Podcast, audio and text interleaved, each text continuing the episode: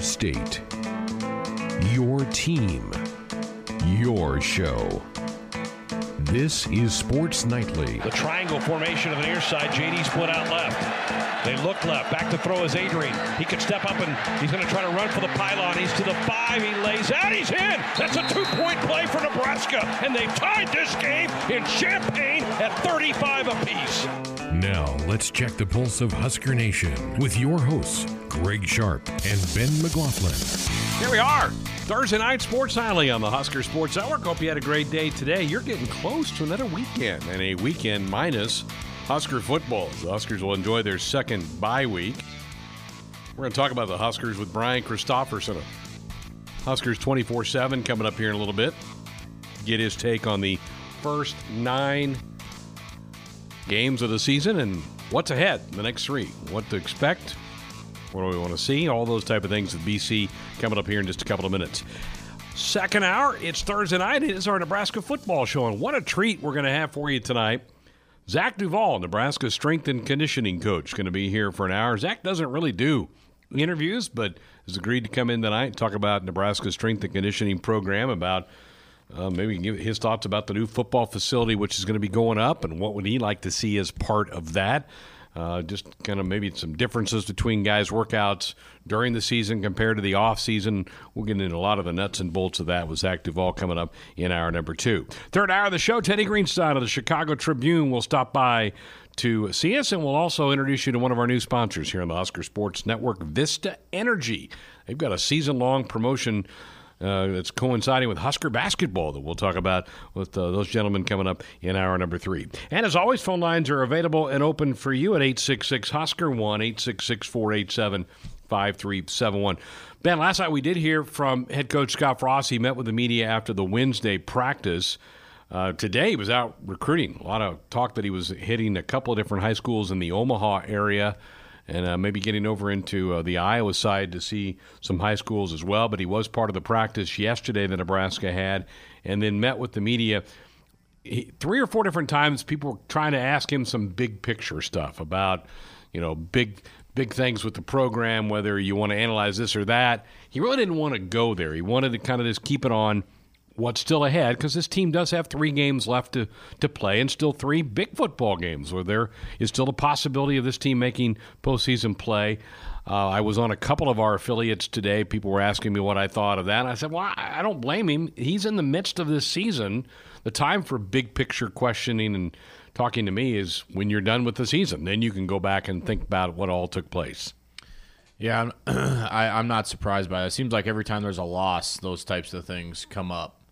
Um, you know, whereas you know, you good example, Alabama playing LSU this week, and Nick Saban's questions are about the status of Tua Tagovailoa, and uh, you know, those are the types of questions that you get when you're winning. You know, just the the matchup type questions: who's playing well, who isn't, injuries, all that type of stuff. And when when you're going through the the rough patch that Nebraska's going through right now, uh, you know, a lot of times writers or other media members around the country have around your state or around your program have a lot bigger ideas of, of, of what to write about or talk about than just um, you know maybe X's and O's or their next game or whatever it is. And and that's where those questions come up. And uh, especially during a bye week those things are amplified with um, you know the the not playing another game for another at least seven days seven to ten days.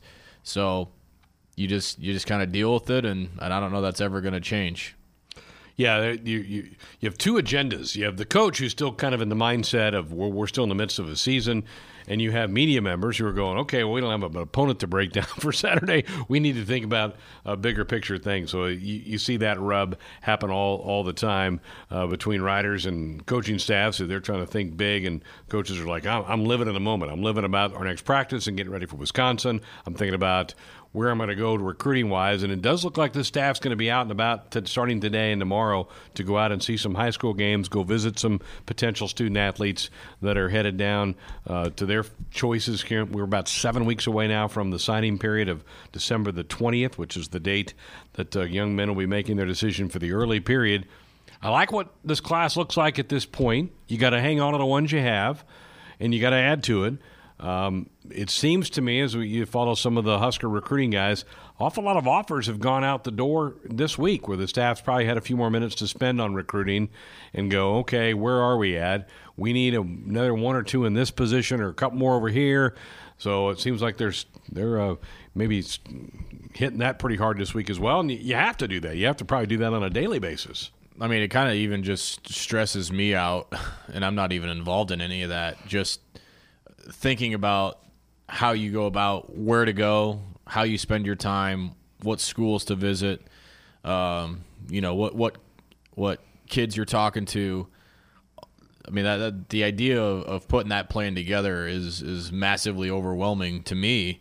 Uh, I can only imagine how the coaches feel. You know, cramming as much as they can, uh, much quality time with these recruits as you can in, in, these small windows that you get during the regular season. So, um, I mean, especially now where well, we're about a month away for from the early signing period, uh, to take advantage of these while you can. And you know, for Nebraska, I think you know this is a pretty good time to have a bye week uh, and be able to do this because, um, I mean, I think you, you, not that the, the coaches would mislead the recruits anyway about where they're at as a program, but you know, it's not a deal where you know they're sitting around and telling kids what, what type of year they're expecting to have and and, and things haven't gone that way and then you have the recruits going well what the heck that's not what you told me a few months ago i mean they can go be real um, and and the the players that they're talking to probably know where where Nebraska's at in their season.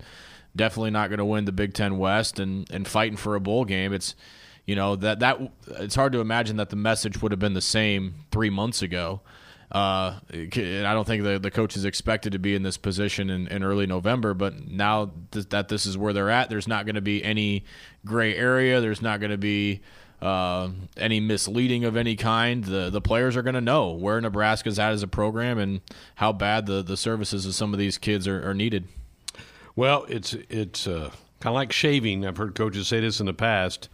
Got to do it every day, or it looks a little look gets a little out of whack if you don't stay on it. So even when they're in season, these coaches are spending in one meeting a day, maybe two meetings a day, going over the recruiting list. If you, when's the last time you made contact with this young guy? When when was the last time we reached out to this guy? I mean, I know they're constantly doing that, but this does allow them to be able to do that a little bit more. Uh, because they're not putting in a game plan. They're not getting ready for the Badgers yet. I'm sure they're uh, having their eyes on that and they're starting to formulate that, but certainly gives them the chance to uh, kind of breach out and think about some other things. So uh, we'll, talk about all that coming up here in the next few days. Huskers currently sit with 13 commitments in this class, and the last one they got was back on October the 12th when uh, Marcus Black, the defensive tackle out of Georgia, committed to Nebraska. I like this class a lot. I, you know, you got a quarterback in this class. You have a couple of running backs, one from Florida, one from Oklahoma in this class. You have a couple of wide receivers, one from Bellevue, right up the road outside of Omaha. You have Will Nixon out of Waco, Texas.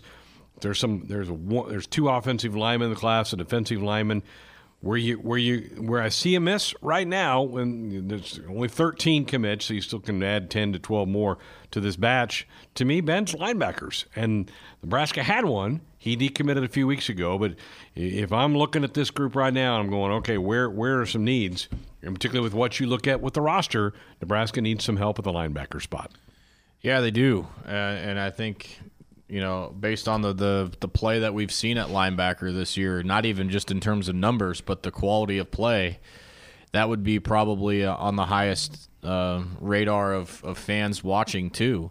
You know, other than playmakers on offense, yeah, finding a pass rusher, finding someone that can get to the quarterback, and, and even even guys in the middle, the the depth there has been, you know, very very thin. Plus, you're you're losing a guy, Mo Barry, so you know, I think inside and outside backers should be, you know, at, at the at the forefront of the attention. And yeah, losing Rodney Gross to a decommitment a few weeks ago certainly doesn't help. Now I say that Blaise Gunnerson could be an outside backer, I would guess. He's 6'5", 250, listed as a defensive end. Maybe he could slide back and be an outside backer for him. Uh, you know, I haven't really talked to Tony Tuioti and Eric Chinander about what their big plan for Blaise is, whether they see him more as a guy with a hand on the dirt or a guy out on the edge. That also can cover. But Gunnerson would be maybe a quasi outside backer for this team. He's one of the 13 commitments for this football team at this moment in time. But recruiting is certainly a big focal point. The team did not practice today. They will practice tomorrow and then it's going to be they get the Saturday off, and then they're back at it Sunday to get ready to get cranked up and get uh, set to take on the Wisconsin Badgers. Had our Big Ten Blitz last night where we checked in at Iowa. They're getting ready to play Wisconsin and also up in Minneapolis where the Gophers set to take on Penn State. A couple of big football games in the Big Ten this weekend. It's really been a very big weekend in college football. You have the undefeated battle in the Twin Cities between Minnesota and Penn State, and then obviously the big one down in Tuscaloosa with Bama and LSU. Not a bad Saturday to not have a Husker football game and soak in a lot of pretty prime games around the country. Yeah, I mean, I, am all about it. You know, I think it's going to be a great day for, for us, me and you, and everybody. Um, you know that that's involved. You're going to be raking leaves. I did that today, and I still have a lot more. Chilly out there today. Still have a lot more to go. Um, my dog was out there with me today, and Helpful. let's just say one of us enjoyed it more than than the than the other. Uh, uh, yeah, so it's going to be fun to just sit sit down and, and watch some football again, and and honestly, just getting a little bit of a break is not the not the worst thing. But it's weird having another one already. I know. I mean, the, the last one felt felt weird, and this one's going to feel weird too. But I, I could find a way to occupy a what Saturday. time is the Bama game? Is it at night? I, th- I thought it was two thirty, but Okay. I, I could be I could All right. be off. Well, that's the big one. Obviously, game day's there. It's number two versus number three in the college football playoff poll that came out Tuesday night that had Ohio State at one. I think my personal ballot, I would have had LSU at one. I think LSU's been tested more than the Buckeyes have at this point in time. I would have gone LSU one, Ohio State two. They had it flipped. I'm fine with Bama being at three. I did put Clemson at four. I think they should get some respect because they are the defending champions, and they've started to really crank things up a little bit their last couple times out. It's two thirty, by the way. It is two thirty, but it's also hard to argue. Penn State with their victory over Michigan, they've won a couple road games as well. I, I think you're splitting hairs there a little bit, but. Um, and again, it will certainly shake itself out. You this week you have number two playing number three, and you have Penn State playing on the road at Minnesota. That they certainly could could go down to defeat, but it's the first snapshot we have of what the committee's looking at. Really, the only thing that this first one is good is good for is hearing the rationale from the committee chair. That's that's really all it is, you know. And I feel like the criteria does change from week to week, even. But to at least hear their thought process, you can try and piece together, uh, you know, based on the next week, the next week, the next week, eventually the last week, who's going to be where based on what we've been hearing from the committee. Um, I don't. I think their goal is probably not to div- divert too far away from, uh, you know, what their plan is from the first week. So I think this does this poll really matter? No, but at least we can hear, you know, why certain teams are ahead of another, and uh, you know, I think you know if you do your due diligence, you, you have a pretty good idea of where teams are going to fall at the end. A lot of football will be played. Oh yeah, A lot, a lot of I twists. mean, what was it? Two years ago or three years ago that all but one of the first teams in the poll were in it at the end. Yes, and like somebody that was 13th. It's like Mississippi State or something was Right. in there, and Yep. Ole Miss maybe. I can't remember what the first one was, but three of the four teams weren't even in there at the Yeah. end. And somebody like 13th, 12th or 13th made it all the way to the four. Yeah. So, yeah, lot, lots of things still to happen. Brian Christopherson of Husker 24 7 joining us now here on our Woodhouse Auto Family Hotline. How's your bye week been, Brian? Uh, pretty good bye week. How are you doing? I'm good. I'm going to drag you into the to the caller's question right before you jumped on. I don't know how much you heard. Uh, there was some talk out of the Purdue camp that they felt like they had a pretty good handle on what Eric Chinander was calling defensively. What what have you observed? Have you seen some tendencies by this Husker defense? Yeah, I think there's probably a few things that are predictable that are going on on that side of the ball, and I think I think you've got to self-evaluate. You got to try to do it during the bye week as best you can, but it's not an easy fix in this short amount of time. It's going to be something where after the season, I think they're going to have to go back and, and self-critique. And Scott Frost mentioned this the other day in front of the media. Um, you've you've got to be, you know, you you've got to look at yourself and uh, kind of look in the mirror and say, okay, this is this is what needs fixed, and there are going to be certain things you're going to have to take a closer look at. I don't know how much of that can be solved though in the short term. I think it's something that's probably going to have to come, unfortunately, probably after the off season. Is it? Do you think the issues with Nebraska right now are more are more scheme related, or are they personnel related? I think it's a combination of both. I, I think there's a, you know, what's tough to tough for me to figure out is this defense has a lot of veteran players in it, where you feel like they should be able to, you know, at the end of games finish them off, or they they shouldn't have these things where you get you for nine drives really shut down a team and then for four drives you allow 350 yards of offense, which is what happened on Saturday. Uh, that's what's tough for me to figure out because when you look at this group, it's a veteran group up front. They've got some guys who have played a, a decent amount of football in the linebacker core, and obviously in the secondary with you know DiCaprio and Lamar and and those guys at the corners, they they're experienced. So it's not like this is a group that is is really new to things, and that's what kind of hard for me to wrap my mind around, and I think this fan base is why they've had some of the struggles they have had against lesser competition um, with the with the experience they have. So uh, that that's something they're going to have to figure out. But what makes it tough is. Uh, you know, on the defensive line next year, you're, you're incorporating a lot of new guys, and you're going to have to kind of get them going uh, for right off the bat, and that, it's not going to be easy.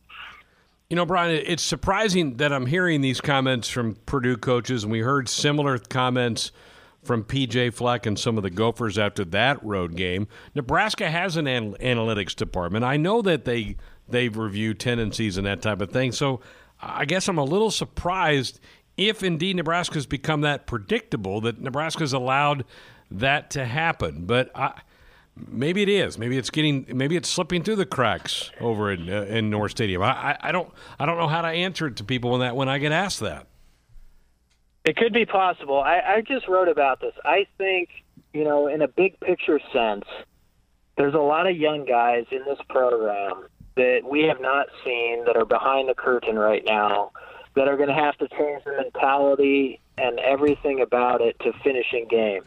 And you know, they every week they have these Friday practices with young guys, and they're said to be looking better this year than they were last year, and that's important. Um, guys like Ty Robinson, you know, Mosai Newsom, Myles Farmer, Noa Pola Gates. These are the guys who are the future of the program. Not to mention the guys we've seen play, like Wan'Dale Robinson, you know, Garrett Nelson, and Luke McCaffrey. Those are the guys who have to change kind of the mentality around the program and the belief that when you are in tight games, you have the right stuff to finish them off. And when we get down to this, that's what's been lacking is finishing. And I'm not just talking about the last drive of the game. I mean, Nebraska has lost five games in the Frost era where teams have scored on the last drive, and that that's been the difference when you had a chance to win the game. I mean, think if those five games had flipped how different the narrative would be around here, uh, but it just hasn't happened. I'm not only talking about that, but I'm talking about when you're up ten nothing, you've got to be able to step on a team's throat, and you've got to have that mentality that okay, we're going to put this team to bed right now. They're not going to have any belief that they can come back and win this game. And that was a case against Purdue where it was there for the taking when it was 10 nothing. Nebraska had two drives where it could have been 24, 28 nothing kind of game, and it simply wasn't and that's what I. It's hard to get your mind around. How do you how do you make that type of team where you have that mentality and you just finish teams like that? Uh, but but it needs to be found, and those young guys are going to be a big key to that. Yeah, one one of those ten nothing opportunities was the missed pass from Adrian to Kanawai Noa, who was wide open down the middle of the field. If you make that at seventeen nothing, that that thing might be completely over. But I'm with you. In three of the five losses, Nebraska's had a double digit lead, and if you just flip two of those you're six and three, and the whole conversation about this season is completely different than what it is now at four and five. So, in some ways, Nebraska may be closer to where they need to be than we think, and yet it that that step, that making that step of making winning plays, can be a giant one to get. What, where can they make improvements in your eyes in the next three weeks? I mean, they still have a chance to get to postseason play if they can win two. What, what would need to happen in your eyes for this team to get those two wins? Well, one of the big things is third downs. I mean, they have to find a way on defense to get off the field on third downs, and they just didn't do it the last two weeks. And if they had, if they had been successful on that down alone, they'd be six and three right now, and everybody be pretty happy during this bye week and feeling okay about things, and they'd obviously have a bowl eligibility clinched and all that stuff. Uh, but it's just been a it's been a down where it's been far too easy for opponents, and I don't know what exactly the answer is to that. Um, we heard you know before the Indiana game, Nebraska had a bad Wednesday practice, which is when they work on their third downs, and uh, the defense had a bad day and so that was kind of uh, a harbinger of things to come. So they, they've got to get it fixed in the practices. They've got to be very detail oriented, and they've got to find a few staples on offense that they can really rely on. You know, the the inside run game just hasn't been there this year, and that makes it difficult. When you don't have that, you're you're, you're really scrambling for other answers on the offensive side of the ball, and I think that's been one of the big problems, to be honest. And they've got to play with pace. That's you know, for better or worse, that's what this offense is going to thrive on. They're going to go at a fast tempo, and they they need to be able to get in that rhythm. And it feels like it's very hit or miss with that. So I think that's something they need to find. What'd you make of Adrian Martinez's performance last Saturday? Uh, it's pretty uneven. Uh, I'm a I'm a big Adrian guy. I I think he's got an incredible ceiling, and when we've seen him at his best, like we saw for so much of his freshman year, he's a very good talent, and I don't think people should forget that. I don't think they should just throw that off to the curb and act like it's time to move on. Adrian's got a lot of good games ahead of him still. I believe that. But this year, I think in part because of the parts around him, um, has it's been a struggle. And on Saturday, I, I one thing I appreciate about Adrian, he will take the blame for things and he he took it after the game. I mean, he said, "Put it all on me," and I always hate to do that to put it on one guy, especially at the college level. But in the second quarter, he had a rough quarter, and when we were talking about it earlier, when it was ten nothing, um, you know, on the pass where uh, he thought he had Spielman, maybe he didn't see the safety. It ends up a pick. He had a tight end across the middle that was open there, and then obviously missed Kanawai on the next series that's where it could have been 24 nothing, and that's where I think Adrian, when he looked at the film, was probably like, yeah, you know, I got to take responsibility for that. I love that part about him, but he's got to be more consistent. You know, the fourth quarter we saw his talents. Uh, I think on full display, he can be a really great player. We saw it in the second half against Illinois too, but he's got to be consistent and uh, I think this QB competition is going to be a little more interesting next year than I than I initially thought. I think Luke McCaffrey is a good young talent. Noah Vedral knows the system really well, and I kind of thought this was going to be Adrian's show until it was all over. But now, you know, he's going to have to go fight these last three games to show that he's the uh, lead dog heading into next year. How how uh, how do you feel at this point about recruiting? Thirteen commits. We're about six seven weeks away from the signing day. Are they projecting nicely, or is it where do you, where do you come down on how this staff has done to this point with this class? Well, the, the thing you worry about right now is quantity. Uh, 13 is behind most of their peers in the Big Ten, and they're ranked 32nd nationally.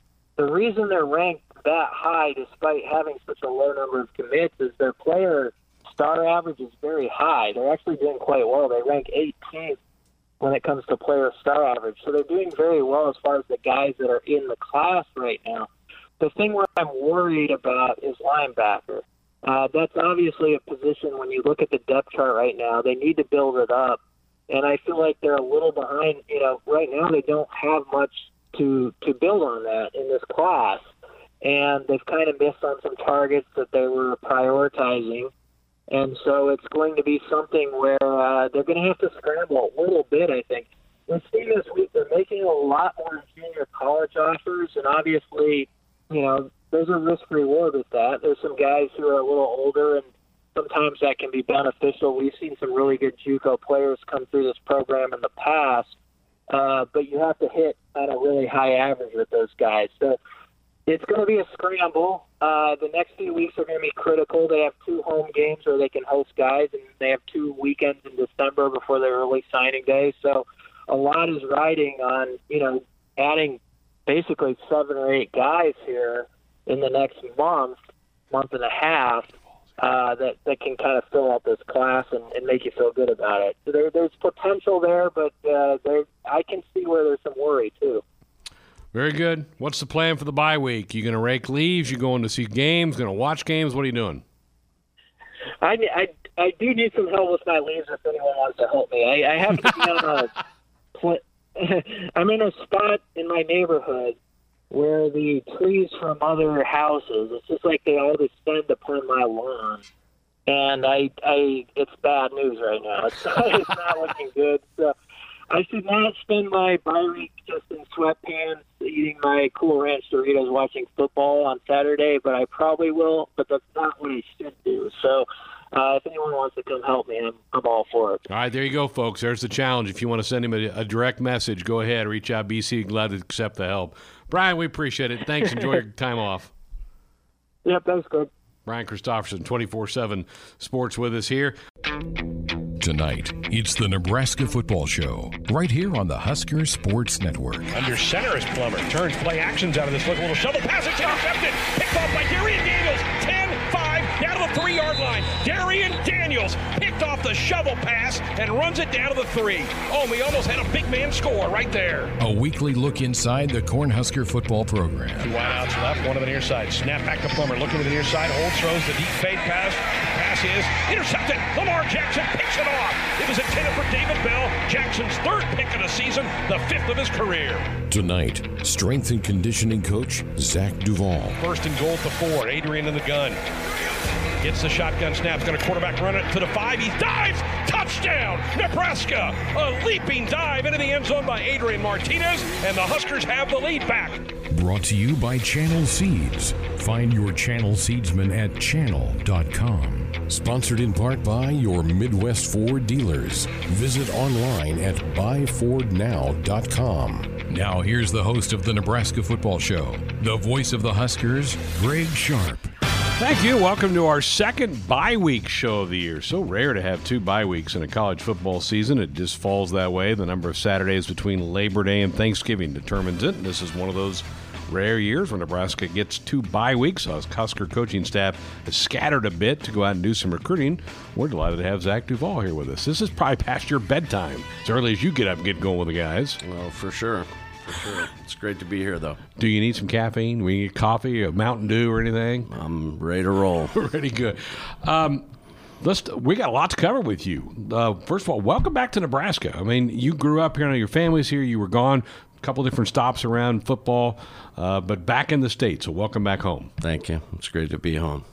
Fa- The family's got to like having you. Dad, mom, got the whole group's got to like having you back here. Yep, yep. Uh, from a big family, so uh, you know, seeing them all on a regular basis is uh, it's a nice bonus. Take me back through how you got involved in this side of it. Um, and uh, you, you were here in Nebraska. How big of an influence was a guy like Boyd Epley for you? Yeah. Um, well, my dad used to coach here uh, on the staff at Nebraska, so you know I can remember being here as a little kid. Um, I remember exactly where we were in the stadium for every game. Uh, parents brought us uh, to every game, and uh, didn't matter what the weather were, was, we were here, and uh, so I enjoyed that. But wandered down to the weight room, I think, when I was four or five, and saw these big, huge dudes throwing these weights around, and uh, I was hooked from that point. So uh, I knew exactly what I wanted to do from a very young age. Where was the weight room? Was it West Stadium at that time? Uh, yeah, it was West Stadium and then uh, the pit. So they're uh, kind of saw both. So Did you have any? Well, your dad was a coach, so he probably knew the importance of weight training because by that time, weight training was acceptable in football. It hadn't been until really Boyd got this thing cranked up and. I've got my 50-year Husker Power hat over here, but by that time it was. But how did you? How did it pull you into that then? yeah, so so my dad knew I was inter- interested in in the whole weightlifting thing. Uh, so he set up a meeting uh, between me and Boyd, and I met him in his office, and uh, he gave me a workout book and a weightlifting belt, and you know, took me through all the lifts and showed me, you know, exactly what the players were doing and, you know, some coaching points that he was going over. And uh, I was sold from that point on. Uh, and later on, I'd start working for him. So it's, he, he was a big influence in my career. And actually, he's uh, the one that taught me everything I know, him and Mike Arthur. How different, Zach, is it from then to now? How d- different is the training? Obviously, with technology, you've got some different gadgets you can use now that weren't available then. But how different has it changed? Yeah, I, I mean, some things some things are really different. Um, like you said, the the technology and the the ability to monitor and um, not guess anymore. You know, there was a lot of guessing going on uh, 30 years ago. Um, you had a best practices plan that you laid over uh, the the guys, and uh, but now you're really not guessing. So a lot has changed via the technology. Uh, things that we thought were true, but didn't have the technology to actually figure it out. So now we, we do have those knowns now. Uh, but a, lot of stuff doesn't change. So, you know, the squat is still the king of, of the exercises, and uh, the vertical jump is the number one test to see where your best athletes are at. The best way to increase your vertical jump is, you know, Olympic lifts, the hang clean, power clean, snatch. You know, so those those are lifts that they've been doing for decades, uh, and that that will never change. Um, you know, Boyd came up with the metabolic circuit and. Uh, that is the number one way to increase hypertrophy, which is increase lean muscle mass in the body. Uh, and then you train it correctly. So uh, you recruit fast twitch fibers uh, instead of slow twitch fibers, and you really overhaul the engine. Uh, and that's that's what we do with these guys uh, from day one when we came in here uh, to now. Those things don't change. Uh, some of the players change. Uh, it's our job to monitor them and uh, see what the daily changes are. Um, that's probably the biggest change there's been. Uh, we don't guess on a daily basis. There's so many things we can monitor physiologically uh, to where you're training the individual. You're not guessing per the group. So, nutrition that's probably been a big switch too, hasn't it, in the last 20, 30 years? What you're fueling the, these bodies up with? Yeah. Uh, I, I, was fortunate to be here with Dave Ellis. Um, everywhere I ever went, Dave, um, you know, we signed him up and he, he did a consulting deal um, at Buffalo, at Creighton, at UCF, uh, Wyoming. So when I got here, um, you know, we we we toyed around a little bit with trying to get him to come to UCF. He wasn't quite there yet. Uh, so when we got here, uh, we put those hooks in, and uh, Scott reeled them in, and so he's he's now part of the staff, and he, he is absolutely vital. Um, you know, I'm the one that tears them down. Um, Dave's the one that provides the fuel and the calories to build them back up. So it, it, it's definitely a one-two punch, and you have to have both to be successful. You probably really have to dive in to help guys change their habits when you first get your hands on a incoming freshman or maybe a transfer student that comes into the program to, to maybe reteach them how to work out, reteach them how to eat properly, right? I'm sure that's a big part of it. Yeah, it, it's it's a hundred percent with the majority of these guys. It's a it's an overhaul. So, uh, you know, and then different kids from different parts of the country have different palates and mm-hmm. they like different foods. So, you know, Dave has to really break them down there and uh, educate them, see what their tendencies are. Uh, our technology allows us to monitor all those things. Um, so that's the nutrition piece, and then ours, you know, same thing. Uh, they a lot of these athletes come with a lot of bad habits that you have to fix, and uh, where an athlete may have been really good uh, because he was just big you know, he, he overpowered the other guy. Mm-hmm. Um, it's a little different here, and especially in this league. So you have to break down a lot of the bad habits. You have to rework the body composition from fat pounds to lean muscle mass, and then rewire it, work on the gears. So it, it, it's always a complete overhaul with these guys, and it's year round. Is are bye weeks different for you? Do you do anything different with them, or are you just in an in season routine with these guys right now? Yeah, um, for sure. The bye weeks for us are an opportunity um, to gain more strength and kind of stimulate them to where they were in the summer. So, bye weeks for us are really heavy. Uh, we really trigger in specific workouts that uh, you know get their central nervous systems ticking again, um, increase their strength, uh, and then refire them up in a bunch of different areas because. Uh, the volume and the intensity of practices during this week is down, so we can actually elevate ours a little bit. But you'll back off then probably this weekend because you're back into another game week then. Yeah, so that that system is is really good uh, because Scott understands the necessity for the weight room. So. Um, the only thing we back off during in season training is the overall volume. What we don't back off is the amount of weight that they lift, so the intensity of it. So, uh, once every 14 days, once every 17 days, different guys are in different windows there, but we have to put a maximum load on their back uh, and rep it out once or twice to maintain all the gains that they worked for in winter conditioning and summer conditioning. So, um, you know, and Scott Scott's mantra of uh, you know uh, no fear of failure and attack uh, that really works with us because uh, the end season is something where uh, you know we're not trying to just maintain, and if you did just maintain. Uh, you're always going to lose, so we're very aggressive in season. Do you treat athletes who don't play on Saturdays differently than the ones who play. Yes. So we have about four different lifting groups uh, every day. Uh, we have a, a power, uh, travel power, which is offensive line, defensive line. We have uh, travel big skill, and then travel skill and then we have the developmental guys, and then the guys who aren't traveling. There are some guys that play up one week and then they play down the next week. So mm-hmm. those are the guys that you have to make sure they don't fall through the cracks. But the developmental group is training more of an off-season program during the in-season, so you can make a lot of hay during the season with those guys. Well, and this new redshirt rule has changed that a little bit. I mean, if a kid was redshirted in August in the past, you, he wasn't going to play. But now these coaches can cherry pick some games.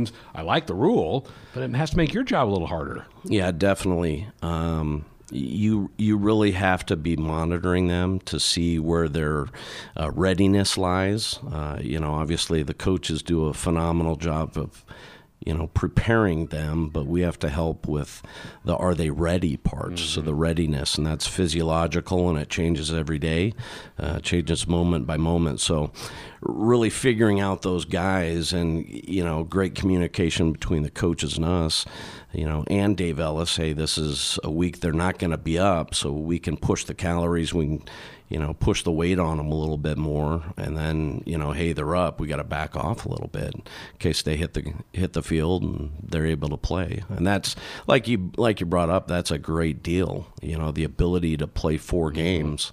Um, you know, strength and conditioning is strength and conditioning, but you know, the best conditioning, uh, the best uh, development of all this athleticism put together is football. You know, so the the every opportunity you have to play football, whether it be practice or a game, uh, you don't want to miss out on that. Zach Duval's with us, Husker strength and conditioning coach. We have strength and conditioning coach Zach Duval with us. All right, got the early signing period coming up in December. If you get student athletes and they sign that national letter of intent, how much contact can you have then once they've signed the line to say, I want you to start doing this, this, and this. Is that how the process kind of works? Yes, as, as soon as they sign their letter, uh, we already have a pre-programmed uh, plan that goes out to them electronically. It's on their phone. Uh, there's videos, and uh, they can put in their stuff, and we make sure they're on the right uh, right path. Um, so that that process gets started uh, very quickly, and Dave Ellis as well starts working with them via their nutrition. So uh, those early commits are that's best case scenario. You know, you, whether they come in January or not, you can still do all that with them. Yeah, you, yeah. The, those guys, the guys that actually show up in you know January, that that's the best case scenario because you can start training them. Yeah. The guys that still have to graduate, um, you, you're still working with them, but as you know, um, working with a personal trainer one on one and mm-hmm. doing it on your own, those are two different things. Because those those guys in high school are probably on the cheeseburger and chicken McNuggets diet. That's probably what they're doing. Yeah, yeah, pizza. And, yeah, and then you know some of these families. Um, may not have uh, the funds to be able That's to right. eat properly and you know, maybe some supplements here via protein and some different things. So uh, we work around that. Uh, you know, but that's the it starts with education. So your team gets back in the second semester. You're into that winter conditioning. How in take take me through and our audience through how intense that is, and how much can you build up a guy in about two months before spring ball starts? Yeah, that winter conditioning. Um, that's probably our, our, our best phase. Um, it's a really uh, it's a get to work phase. You know, it's really high intensity and a lot of hard work, a lot of trash cans, puke buckets laying around, and uh, y- you can really forge some identity there. Um, because you have stimulus nonstop, um, and it's in an environment where you're teaching them how to win, um, and that's a process as well. But uh, they're learning how to rely on the teammate to the left and their teammate to the right, and uh, holding themselves accountable as well as we hold them accountable. So, um, but that's. The, that's probably where we feel at home the best. You know, we're actually uh, grinding nonstop. So that's the sleep on our part dwindles majorly during that phase because you're just grinding one group after another, and it's a it's a two hour block of training time. So. Uh, that's actually when we start introducing, you know, some of the older guys to the metabolic circuit, and that's 36 m- minutes of grueling work, uh, as they found out when we got here week one, you know, and we had to make an adjustment on that because they just weren't ready for that type of workload, but more so that type of intensity. So that that's something that. Uh, we're working through with these guys. Uh, you got to reestablish some baselines and get some trends moving in the other direction. But uh, they they you know they've had a great two winter conditionings. The first one was kind of getting back up to par. Uh, this last one was we we made some hay, but you got to keep stacking these off seasons on top of each other. You know, it's it's never you know hey i've got 300 bucks i'm going to go get a great meal and put on weight no no no no no let's take that 300 bucks and let's get you know a couple chocolate milks for consistently eating uh, every day you know? So that's what we're always into. It's it's consistently it's sensibly and it's systematically over designated periods of time. That's what we do. Zach you've been here 22 months. Can you can you even quantify how much progress this group has made in your eyes just with work ethic discipline um, leadership. I mean I'm, you you develop a lot of leaders. That's where a lot of leadership comes to the top is when they're being pushed like that in a winter conditioning setting. Yeah that's that that's correct. Um, you know, get, getting here our first week, uh, we looked at a lot of data, and um, you know, the data was trending in the wrong way. You know, you were increasing fat and decreasing muscle mass, and you want to do the opposite of that. And the, you know, we put them through the performance index testing, and um, uh, it's nowhere close to where it needs to be. Uh, so we made a executive decision. You know, we need to systematically uh, check off some of these boxes. We need to develop a base with these guys first, uh, you know, before we get into the full blown out performance index testing. But we'll be hitting the ground uh, in winter conditioning with that, and uh, we'd like to post it in the newspaper and uh, turn it into what it was, and that that is probably one of the best ways at uh, increasing competition, and competition fixes everything. Have you noticed a change in attitude with your guys that you work with? Yeah. Um, year one was uh, very interesting. Uh, we flipped the script 100% on them, and uh, I think there was a little bit of, well, what did we get ourselves into? Um, you know, after a couple weeks, they probably put uh, two feet in the water. It wasn't consistently, but um, you know they were getting into it. Year two, uh, you got a bunch of guys that are both feet in. Uh, they had a phenomenal uh, winter conditioning and a phenomenal summer conditioning. Uh, the changes in performance uh, were vast. You know, it was great changes, um, but not where we need to be. So uh, you have to keep developing that. All right. So winter conditioning, you said, is really important part. Then spring ball comes. Is that does that kind of fall into an in-season type thing? You kind of go to that for the for the practice sessions in spring football. Yeah, so uh, the way Scott likes to do it is, you know, he he loves the pressure part of it. So uh, spring ball is a tough, you know, a tough thing. They like to do installs and, um, you know, try different players out. But that's that's really a you know, kind of an off season for us as well. Uh, we, we're still hitting them three days a week. Um, you know, so really looking to see if they're recovered, they're ready to go. Uh, but we we were pretty aggressive during uh, spring ball. That that's actually where the changes are made. You see the changes in winter conditioning, and then they put them onto the field. Coaches evaluate the change that was made.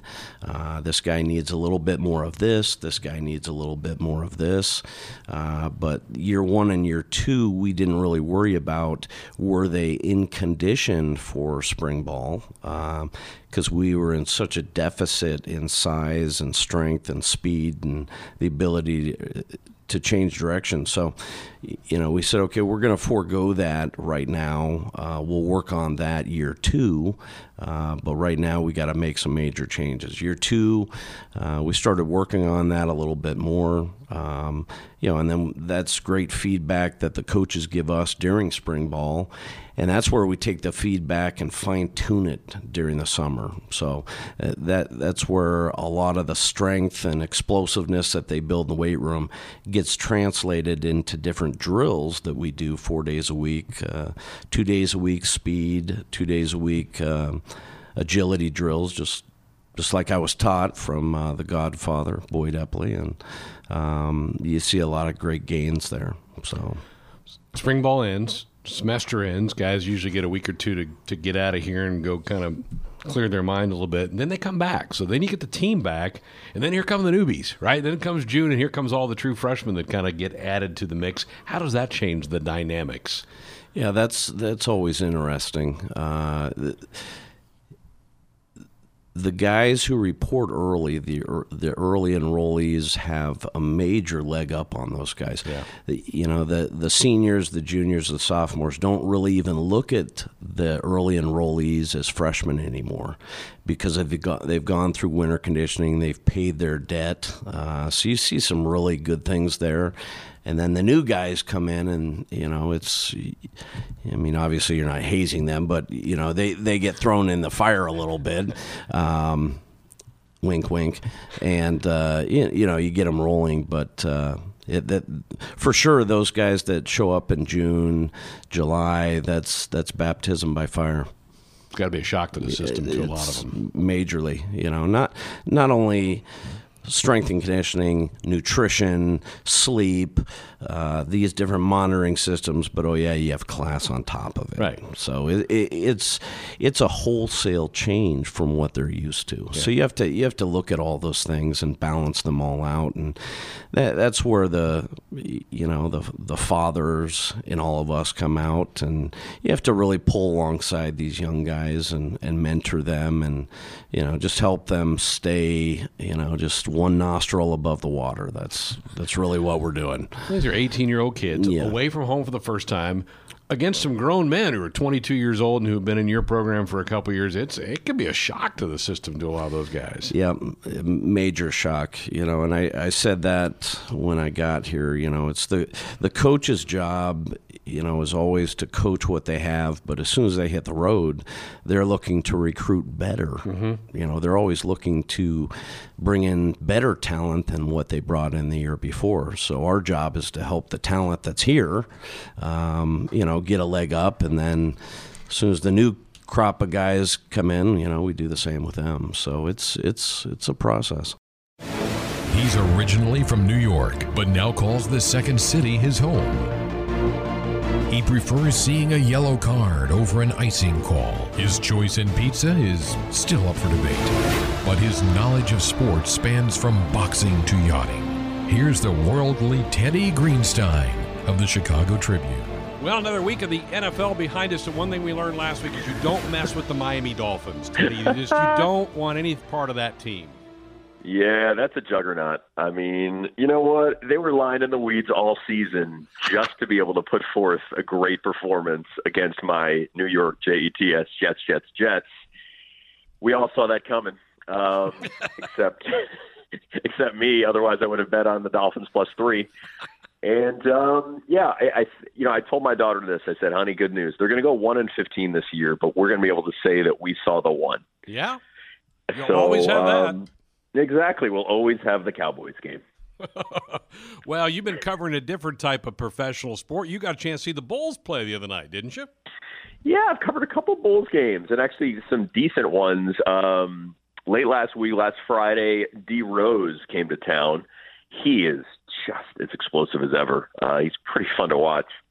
And then Tuesday, the the Lakers were in town, and seeing LeBron and Anthony Davis up close was was pretty sweet. Although Anthony Davis back in his hometown didn't didn't do all that much, but uh, yeah, the Bulls were looking good, up 13 heading into the fourth quarter, and then the Lakers opened with a 16 nothing run, and then Jim Boylen was asked like why he didn't call a timeout, you know, for several minutes or switch back to the starters, and he said because he was trying to develop a bench.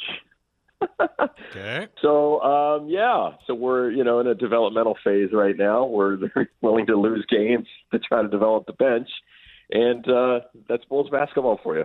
Is that Lakers team got a chance to win the whole thing in your eyes? Oh man, um, now you're trying to tap into my NBA knowledge, which I don't have. I think that's a Ben McLaughlin question, but I would say yeah. I mean, because Kuzma's really good, right? Yeah. And they got a bench, and and uh, Dwight Howard. I mean, who knew this guy still he can still play? Um, so yeah, that looks like a pretty good team. All right. Well, we did find out the, the top four teams in the first college football poll. Were you surprised Penn State cracked the top four in that thing? Yeah, I was a little pleasantly surprised. Uh, Penn State four over Clemson. I really thought LSU would be one, and Ohio State would be two. You know, based on the the resume versus the eye test. So that's uh, an interesting move by the committee. You know, saying that even though Ohio State didn't play anyone all that great in the non-conference, obviously Cincinnati is a solid team, but a group of five team. Um, that you know they're basing it on the fact that yeah, Ohio State clearly looks like the best team in America with an incredible offense, defense, special teams, coaching. I mean, it looks like an all-star team. So um, that is an interesting move by the committee to do that, and and I think it's very good news for the Big Ten in that, I mean, if you're Penn State, if you if you finish 11 and one with a three-point loss in the shoe, you got a great case. I mean, you're saying at that point, hey, you know, we lost on the road to the best team in America, and uh, we were number four, you know, probably heading into that game, or number three. So how about that? How about if this is a year where the Big Ten actually gets two in the playoffs? Wouldn't that be wild? That'd be amazing. Well, Penn State's got to get by Minnesota this weekend. Are you giving the Gophers a shot at all in this one? I am giving the Gophers a shot. I feel like it just it sets up very well for Minnesota to, to have a really good game. I mean, obviously, the Gophers have not been taxed recently at all. Um, you know, both teams were off last week, but Minnesota's played a lot of stress-free football. Penn State last three games at Iowa, home for Michigan, and that whiteout game at Michigan State. I think it's a lot to ask you know kids to kind of do it week after week after week after week, being on the road. Um, obviously, Penn State has a dominant you know defensive line, defensive front, so it's going to be up to the Gophers. I think it's a 1,700 pound offensive line to keep them at bay and to get some productivity from Tanner Morgan, but I think Minnesota's got a chance, and I, I would certainly take them uh, plus the seven. I think it, it sets up nicely for Minnesota to you know put forth a good good team, a good effort on Saturday. Should be a heck of a game, and that's kind of the the uh, appetizer for the big entree of Bama LSU later. Yeah. That, that should be awesome to, to see as well. You had some fun with a piece that you put out, I think it was earlier today, about the ultimate what if. Lay that out for our audience, would you? Yeah, Greg. I was thinking about it. So last year, um, the Ohio State Maryland game goes to overtime, and then Ohio State scores a touchdown. Maryland quickly scores a touchdown, and and they're going to go for two, which makes sense because you know when you're the kind of the underdog with less talent, you go for two. Uh, uh, Pigrome rolls out and is unable to connect with his receiver, and Ohio State wins by one. But what would have happened if that conversion had been completed? You know, it's so it's pretty rare that a game comes down to one play anyway. I mean, occasionally you get you know a kick, but it's pretty rare that it's literally one play that determines who wins and who loses. So. If Maryland wins that game, I was thinking about this. Like, would Matt Canada would he have gotten the job instead of Mike Locksley? And then Urban Meyer would have had two losses, and that would have affected his uh, legacy. Would it affected how Ohio State would have played against Michigan? Um, and then think about this: Michigan at that point was eight zero in the Big Ten, so Michigan would have clinched the Big Ten East. Hmm. They go to Indianapolis. The narrative of Jim Harbaugh changes. Northwestern plays Michigan, and Northwestern definitely uh, matched up better with Michigan than Ohio State.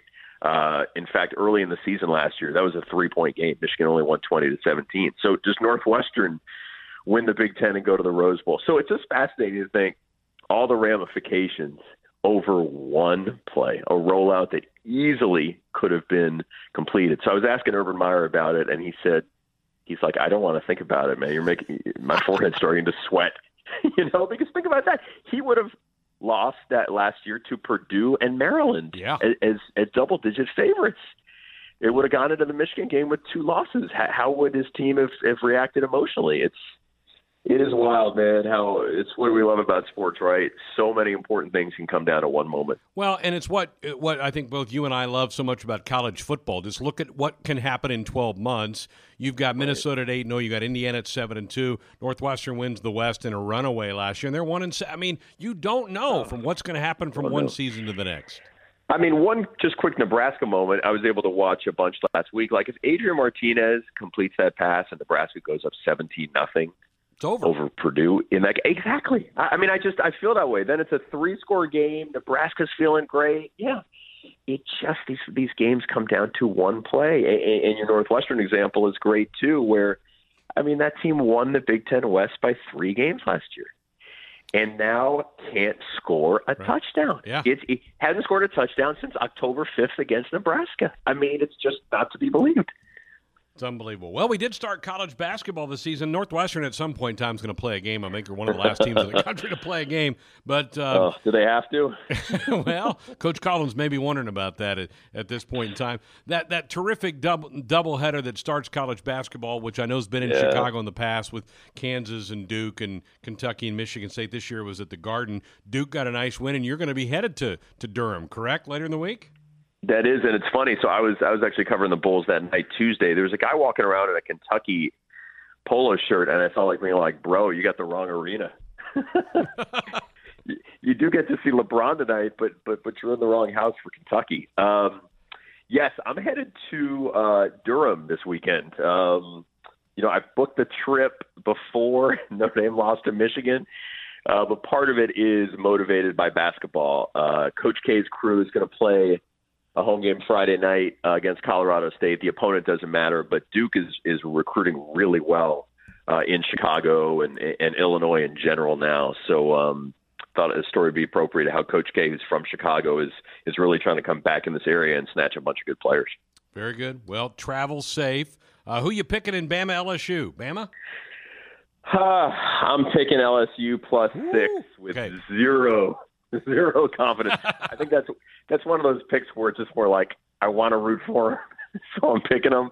But uh, you know, I what I'm banking on is that Tua is not 100, percent and that LSU can score 31, and it might be like a 34-31 final. But uh, you know, it's in Tuscaloosa, obviously, and it's Ed Orgeron against Nick Saban, and you don't get rich betting against Nick Saban. But I, I, I am hoping that LSU can at least cover. Going to be fun. Great stuff. Travel safe to Durham. We'll talk to you again next week. Thanks, Greg. Take care, buddy. Welcome back, Sports Nightly, here on the Husker Sports Network. Got some special guests with us here in the studio tonight. Paul Atha, the president of a company that we want to tell you all about, and that's Vista Energy, and also the vice president from Vista Energy, Drew Henderson. Paul, I want to start with you. Tell us what Vista Energy is. Well, thanks. Uh, Vista Energy is a natural gas supplier uh, in those parts of Nebraska, formerly Source Gas, uh, part of Black Hills, where you can actively go out and choose a supplier. We're one of a handful of suppliers that love to bring gas and uh, heat residential homes and small businesses. Tell me about the company a little bit. How long you been around? Uh, Vista was started in uh, January of 2009. We've been an active supplier up in this uh, part of the country since 2012. So uh, currently, we're just uh, shy of around 22,000 active customers up here, and looking to continue to grow the business. Drew, talk about what parts of the state that you're currently uh, uh, in, and um, um, I guess kind of central to the western edge out toward Wyoming, correct? Yes, that's correct. So we can uh, currently serve any uh, residential or uh, small commercial customers that are in the central and western portions of uh, Nebraska, as well as uh, many parts of Wyoming. Now, we were talking before we, we jumped on the air here today about how our, our audience is real familiar with football recruiting periods and young men commit to a program, but then they have to wait and sign up at a certain period of time. Kind of works that way in your industry as well, correct?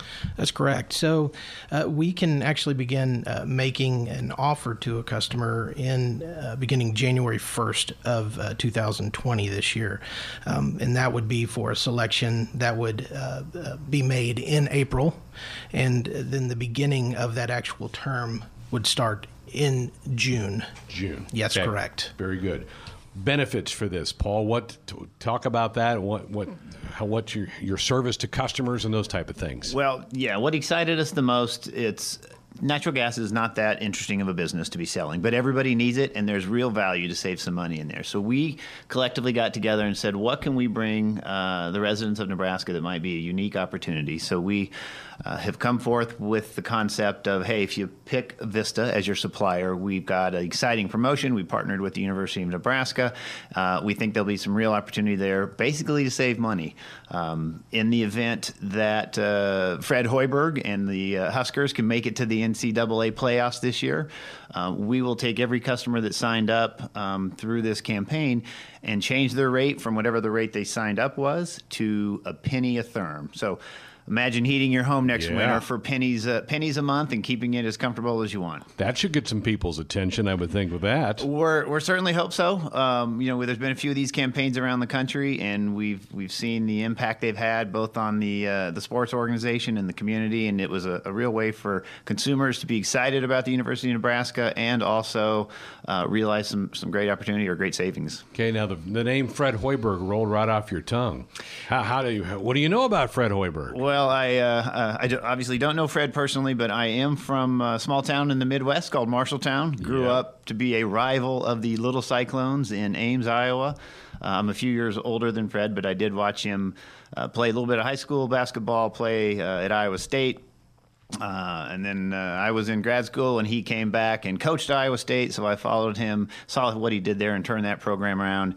Followed him when he went on to the Bulls, uh, and then when I heard he landed here, I thought, you know what, this guy, this guy can make an impact, and he can turn this program around quickly. So I thought, what a great opportunity to capitalize on the excitement with uh, Nebraska basketball. I, I think you've, you're on to something with that. Drew, I want to come back to you and just talk a little bit more about how big of a footprint Vista Energy has throughout the country. This is a bit that you guys go basically coast to coast, don't you? Yeah, that's right. Uh, we currently serve customers in California all the way to New Jersey. Uh, and all everywhere in between. Uh, and and so we have a little under 200,000 total customers that we currently serve, and uh, you know we're just excited to continue to grow in this area. Very good. Well, Paul, again, January 1st, that's the time to get people signed up and uh, take some advantage here of this Husker basketball season, which is now underway. And, and then, so they can sign up in January, then when can it make, be official for them? Yeah, we'll have all the details and uh, some examples out there at VistaEnergyMarketing.com, our website, which Beautiful. is a great place to go.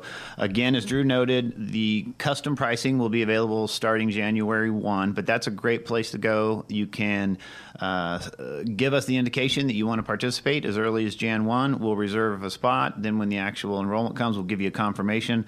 Uh, then you just got to sit back and watch the uh, Cornhuskers uh, hit the playoffs. There you go. Good stuff. Wonderful. Welcome to town, both of you. It's great to have you here in Lincoln, and, and best of luck. And I, for those folks, particularly out in central and western parts of Nebraska, go give them a look. What's again the website that they can go get some information? It's VistaEnergyMarketing.com. You can also find us out there at winwithvista.com. Um, both those websites will lead you to the, the custom Go Big Red page, and you can learn all about uh, our participation and partnership with the University of Nebraska. Yeah, it's fantastic. Paul Etha, the president from Vista Energy, Drew Henderson, who is the vice president. Great to have you guys here. Thank you so much. Thank you. Thanks. It's been a pleasure.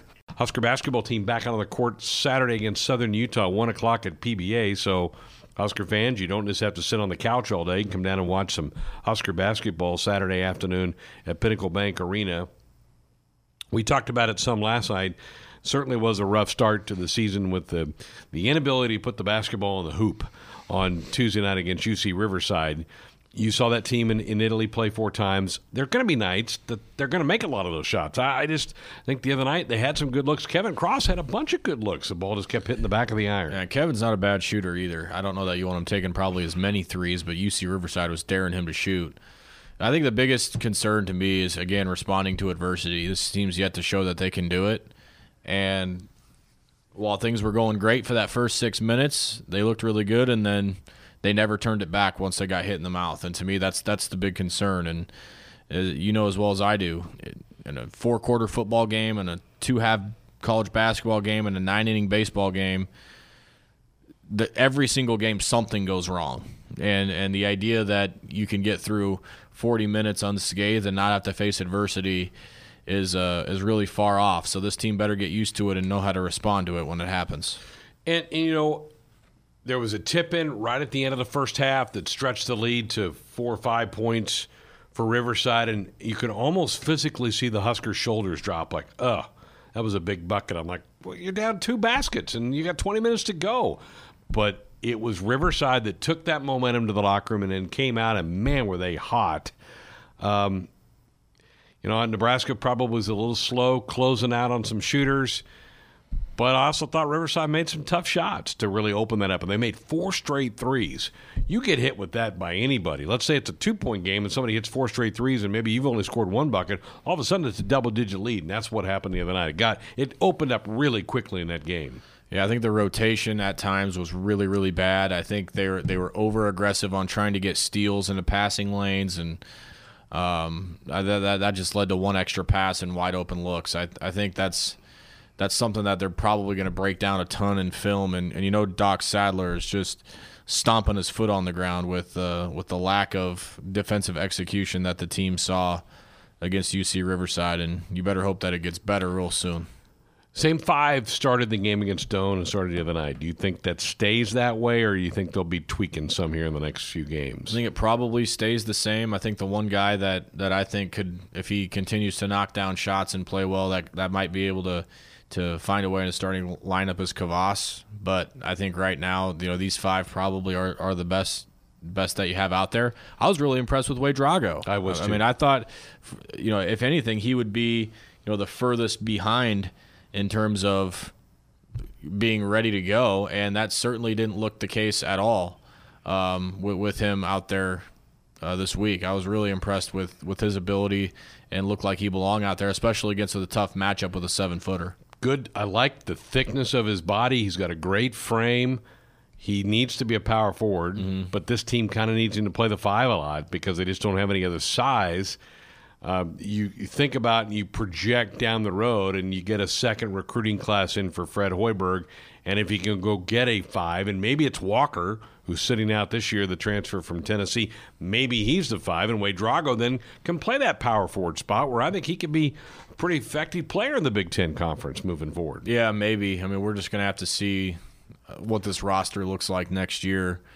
Um, you know, I think Derek this is really frustrating for him to have to sit out, but Derek's a beast, and you know will be a huge help to this team. He and Dalano both uh, are going to be big helps to this team. Might be t- Nebraska's two best players outside. Did they of play in Italy? Those two? Uh, no, um, Dalano did, but um, not Derek. Derek was still having dealing with some eligibility issues with the NCAA. So he he was really the only he was the only one that went to Italy that did That not didn't play. Shamiel Stevenson did play.